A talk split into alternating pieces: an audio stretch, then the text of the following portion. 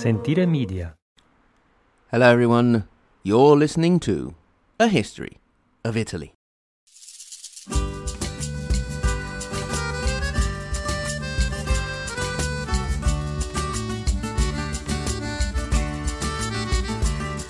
Episode 96 Florence goes black and white and Dante gets involved.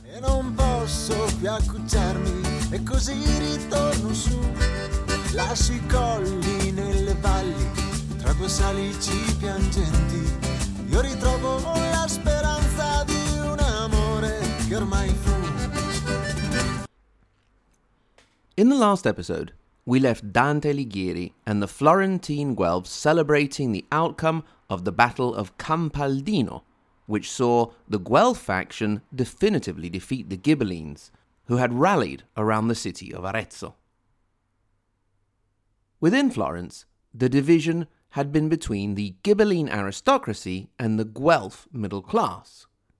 Although there were among the middle class families those who had asserted their economic power for so long, such as the Donati family, that they were almost a kind of new nobility. The middle class in Florence was made up of merchants and professionals and was divided into the arts, which had started to consolidate themselves after the death of Holy Roman Emperor Frederick II, and in time divided up into three categories which also determined access to power in the city, with the lowest level being excluded. The Arti Maggiori, the top level, was made up of judges and notaries, doctors and spice merchants, moneylenders, wool makers, silk makers, and potters, reflecting some of the most important industries in the city. When he would later get involved in politics, Dante Alighieri would become a member of the Doctors and Spice Merchants Corporation. Not quite sure why, but I suppose he had to get in somewhere. The Arti Medie, the medium level, was made up of butchers, shoemakers, builders, stonemasons, smiths, and second hand shop owners. The lowest level, that was excluded from power, was that of wine sellers, innkeepers, other sellers of oil and food products, key makers, cart drivers, woodsmen, shield makers, just to name a few. Already before the Battle of Campaldino, these groups of corporazioni had imposed a system of government in which 12 priors from among their ranks assisted the podestà and the capitano del popolo, the captain of the people. Now the Guelphs were free to implement their system without the interference of the Ghibellines. And the two great victors of the battle and most important families of Florence, the ancient Donati and the new rich Cerchi, were on the same side. For now. After the Battle of Campaldino, Dante did not see much more military action, aside from some skirmishes against the Ghibelline Pisa and the siege of the castle of Caprona. Mostly he could go back to hanging around with his Stilnovisti poet friends, a group which the poet Guido Cavalcanti had got him into. He could write poetry and have it put to music by great musicians of the time, such as Casella and Saccotto. In 1290, Dante, as we said, a skinny, wiry guy, got sick and took to bed for some days. It was as he lay in his sick bed that he heard the news of the death of Folco Portinari, the father of Beatrice. Even worse for our poet, Beatrice herself, his muse, and the love of his life, despite the fact she had been married to Simone de' Bardi, followed her father into the grave. Dante was absolutely devastated. He sought some consolation either with a woman called Lisetta or, as some who would like a more platonic and intellectual Dante, in philosophy, or possibly both. Soon after, the man himself got married, would you believe it, to a member of the prominent Donati family, Gemma. This was a bit like hitting the jackpot, because Dante wasn't really rolling in cash, and they mostly lived off Gemma's dowry. Despite the fact that the marriage was productive, with Pietro, Jacopo, possibly a Giovanni, and an Antonio and a Beatrice coming along to enlarge the family, these were Dante's bad boy years, hanging around with bad company and possibly with various other women. This bad boy period came to an end, according to Dante, after Beatrice came to him in a dream and basically told him to stop being naughty and get his act together. This was around 1294, the year in which he published his first great work, the one we spoke of in the last episode, the Vita Nova. However, another element that probably helped him get his stuff together was entering into politics. He was pretty successful in this endeavour. Unfortunately for the way things turned out for him, he entered at completely the wrong time, or at least he backed the wrong horse. Before we go there, however, a word from our sponsor. So, Dante entered into politics and he did quite well for himself. By the start of the 1300s, he had become one of the priors, and in 1300 he was sent on his first diplomatic mission to the town of San Gimignano. He also did well for himself in a more literal sense. Indeed, a policy was introduced in the Ghibelline hating Florence that no nobles were to be allowed to participate in government and should be exiled. However, it remained to be determined who was to be considered a noble and who wasn't. They determined that if your family had had at least a knight in the last century, then yours was a noble family. Dante was quite happy to vote for this. He wasn't too thrilled when the idea of extending this to two centuries was proposed. That would mean going back to Dante's noble ancestor, Cacciaguida, which would have got him in trouble. Luckily, the one century option was the one that passed.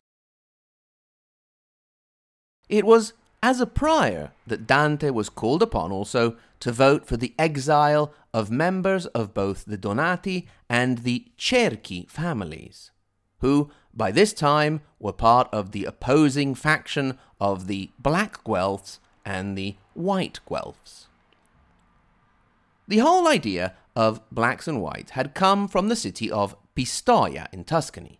Here, the Cancellieri family had split off into two distinct branches due to a quarrel about inheritance between children of a first marriage, who were older and by now had white hair, and so were called the Whites, and a generation from a second marriage, who were younger, still had dark hair, and so were called the Blacks. Members of these factions ended up in exile in Florence, and there the black outcasts were harbored by the Donati family and the whites by the Cerchi. And when the animosity between these two families and their factions grew to breaking point, they also took on these labels. Now, going through the whole evolution of the growing struggle between the two factions is rather complicated. It goes from personal level to families and then spreads to the whole city. It's made up of unrespected marriage rights, brawls, and so on. In one case, a brawl had broken out between very young teenage members of the two families, and all involved had been put in prison. Then, while in prison, members of the Cerchi family were poisoned to the point of being sick but not dying, and the head of the Donati family, Corso, was blamed. As we said before, Corso Donati was the head of a family that was not of noble origin, but had established itself in the city over a century before, and he was a very proud and haughty man who could not stand the new, rich, up and coming Cerchi family. Therefore, when the Cerchi bought property that was actually attached to the Donati buildings in the Porta San Pietro area, he could not bear it. At a certain point, an alley was actually created to divide the properties, to put to rest the talk of tearing down internal walls to get at each other. Actual blood was not spilt until the 1st of May 1300, when, in a fight in Piazza Santa Trinita, a member of the Cerchi family had his nose cut off. Corso Donati managed to keep his men out of trouble this time, and most of the other times, apparently because he was very good at corrupting the magistrates. For their part, the Whites seemed a bit hesitant to push things too far, lest they should not be able to go back to normal, despite the fact that many in the city were on their side. Things escalated beyond the city confines, and Pope Boniface VIII, as we mentioned in his episodes, got involved, and, to make a long story short, ended up siding with the blacks, in part due to his suspicions that the whites had Ghibelline sympathies, and in part due to the blacks' great diplomatic abilities. In time, being part of the Black Guelph faction of Florence meant that you had more of an elitist view of government and were quite happy to have strong involvement by the Pope. On the other hand, professing yourself a white Guelph meant that you were closer to the popular classes and were more for an independent position, equally distanced between the papacy and the empire. As far as Dante was concerned, his marriage to Gemma Donati, a cousin of Corso, should have placed him in the black camp. However, he didn't actually like Corso, and his good friend Guido Cavalcanti was a member of the white faction, which Dante also became a member of. In any case, thanks to the ever stronger intervention of Boniface VIII, who also called in Charles of Valois, the blacks took power in Florence and the whites were exiled. Dante would hate Boniface VIII and Charles of Valois for the rest of his life. So it was that on the 27th of January 1302, Dante Alighieri, who was not in Florence at the time, was condemned to be burned at the stake if he ever set foot in the city again. As his wife and children probably watched on, his house was demolished. Dante was now in exile. It is not known with absolute certainty what his moves were step by step after that. We do know, ironically, he ended up in Arezzo, the city he himself had helped to defeat, to try and organize a white Guelph resistance, at this point aided openly by the Ghibellines. The idea of an invasion of Florence was even floated, but nothing came of it. Possibly his next step took him to his first patron. Dante would live the rest of his life as a guest of the generosity of various rulers that by now had taken over the northern communes with their hereditary signorie. The first was the Della Scala family in Verona, for whom Dante was also sent on various diplomatic missions, for example, in Padova, he got the opportunity to meet the artist Giotto. However, the court of the Della Scala was a very sumptuous, loud, and busy place, which clashed somewhat with Dante's more reserved character. Perhaps it was for this reason that he accepted the invitation of the Malaspina family and went to spend some time back in Tuscany in Lunigiana, the northern part of the region. Now, one of the various, at times conflicting stories about him would have this day as the moment in which he received a package from his wife back home in Florence.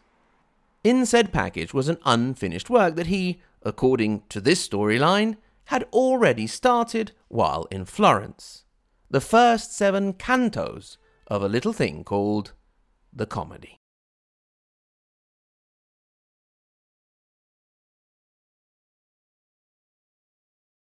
Thanks very much to everyone for listening.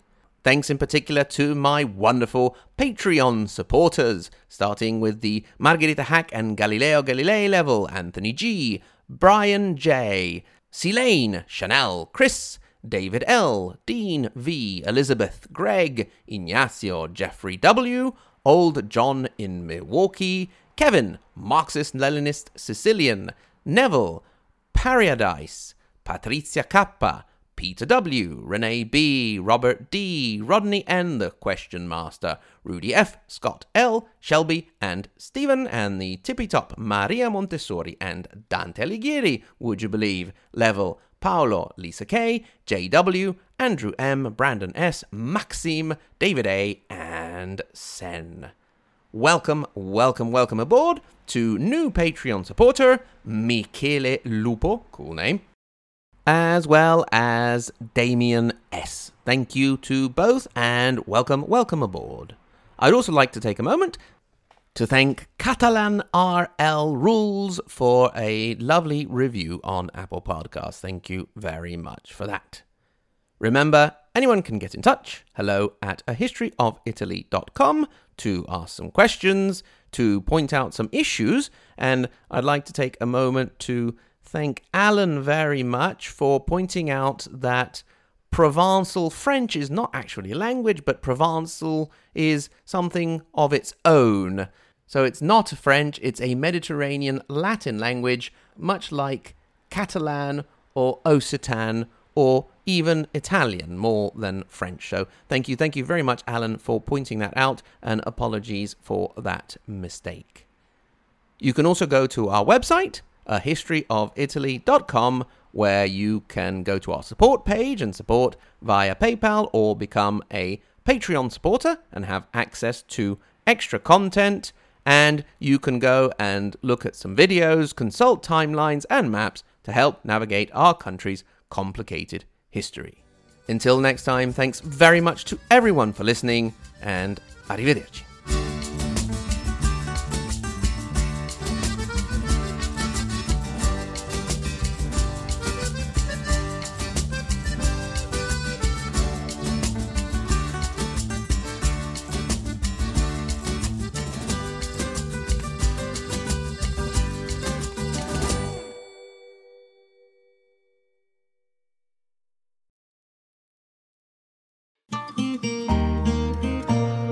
Sentire Media. Hey, podcast producers and show hosts. Do you want to join a podcast network that celebrates all things Italian? At Sentire Media, we understand the allure of Italy and its unique culture.